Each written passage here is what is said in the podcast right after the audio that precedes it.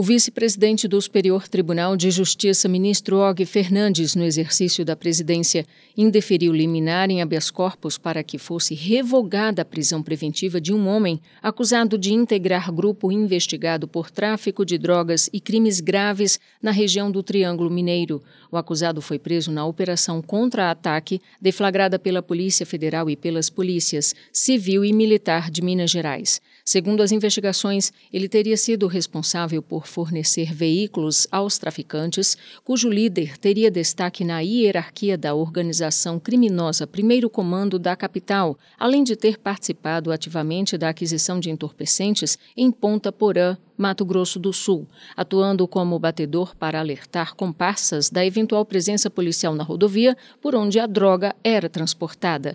Ao STJ, a defesa sustentou que as provas não seriam suficientes para demonstrar o envolvimento do réu com o tráfico, mas apenas uma relação de amizade com pessoas que apareciam no caderno de contabilidade dos traficantes. Para o ministro Og Fernandes, o pedido da defesa não trouxe nenhum elemento capaz de justificar a concessão da liminar, pois não há constrangimento ilegal evidente no caso.